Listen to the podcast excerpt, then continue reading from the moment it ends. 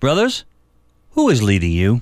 Hi, I'm Jay Cookingham, founder of Strategic Fathering Ministries, when a man up moment. I believe Romans 8:14 through 15 is a son's declaration of dependence. Listen to this. For all who are led by the Spirit of God are sons of God. For you did not receive the spirit of slavery to fall back into fear, but you have received the spirit of adoption as sons by whom we cry, Abba Father. Being led by the Holy Spirit makes us dependent on the greatest heart in the universe.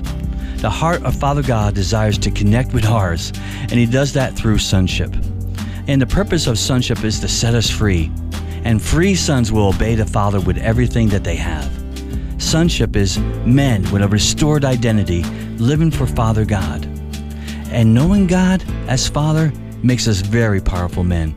And why is this important? Listen to this quote by C.S. Lewis.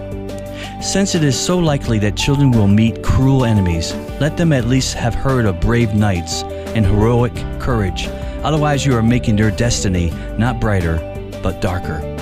And that is why we need to be powerful sons led by the Spirit of God to be an example of courage in a very dark world.